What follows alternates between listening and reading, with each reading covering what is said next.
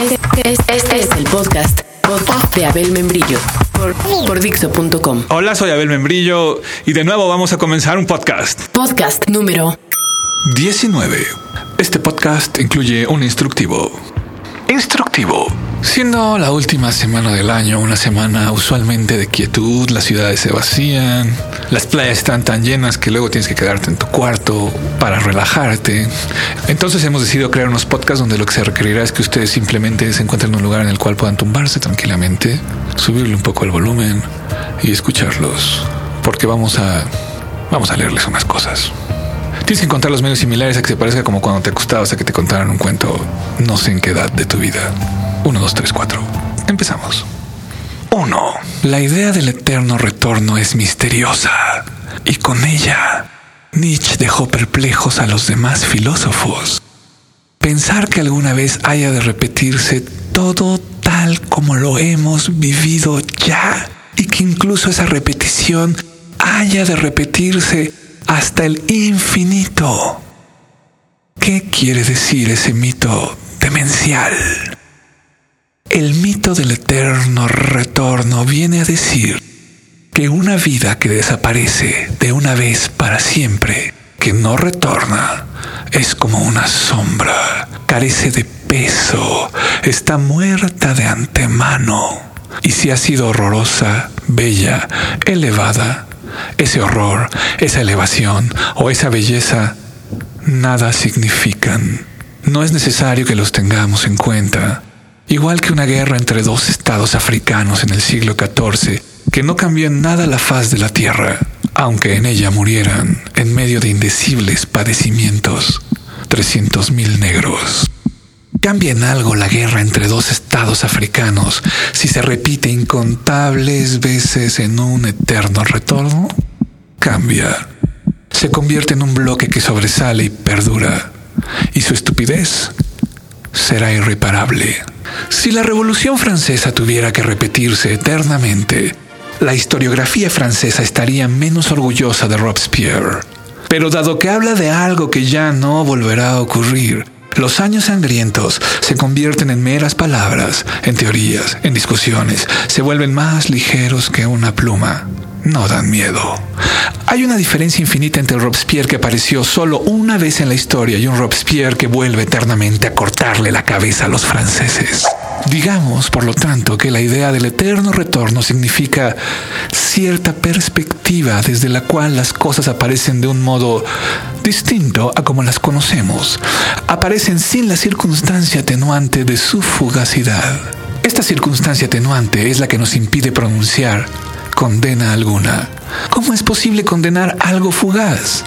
El crepúsculo de la desaparición lo baña todo con la magia de la nostalgia.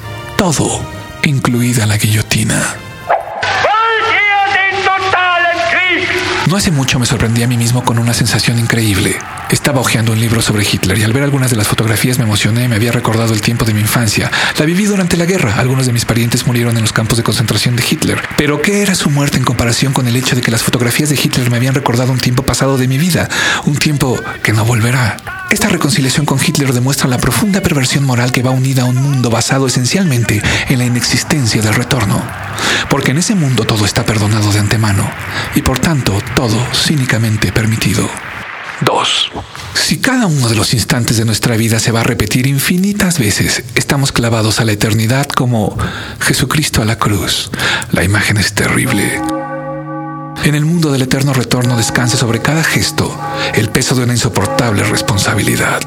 Ese es el motivo por el cual Nietzsche llamó a la idea del eterno retorno la carga más pesada. Pero si el eterno retorno es la carga más pesada, entonces nuestras vidas pueden aparecer sobre ese telón de fondo en toda su maravillosa levedad. O sea que surge la duda. ¿Es de verdad terrible el peso y maravillosa la levedad? La carga más pesada nos destroza. Somos derribados por ella. Nos aplasta contra la tierra. Pero en la poesía amatoria de todas las épocas, la mujer desea cargar con el peso del cuerpo del hombre. La carga más pesada es por lo tanto a la vez la imagen de la más intensa plenitud de la vida. Cuanto más pesada sea la carga, más a ras de tierra estará nuestra vida, más real y más verdadera será.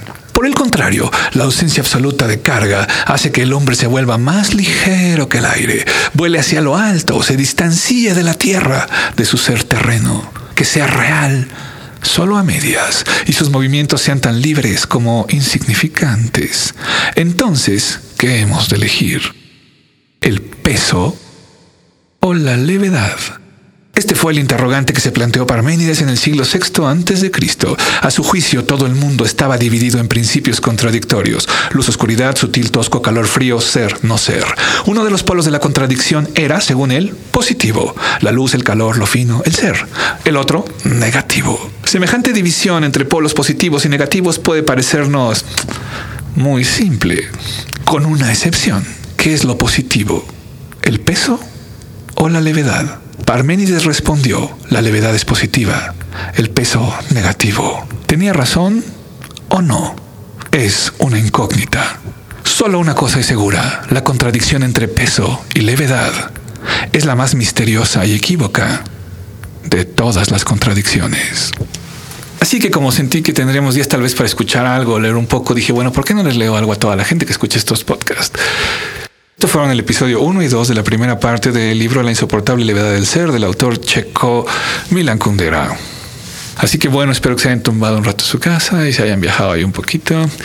Y es el objetivo de este podcast en una semana serena. Soy Abel Membrillo y recuerden que lo que mata no es la bala, es el agujero.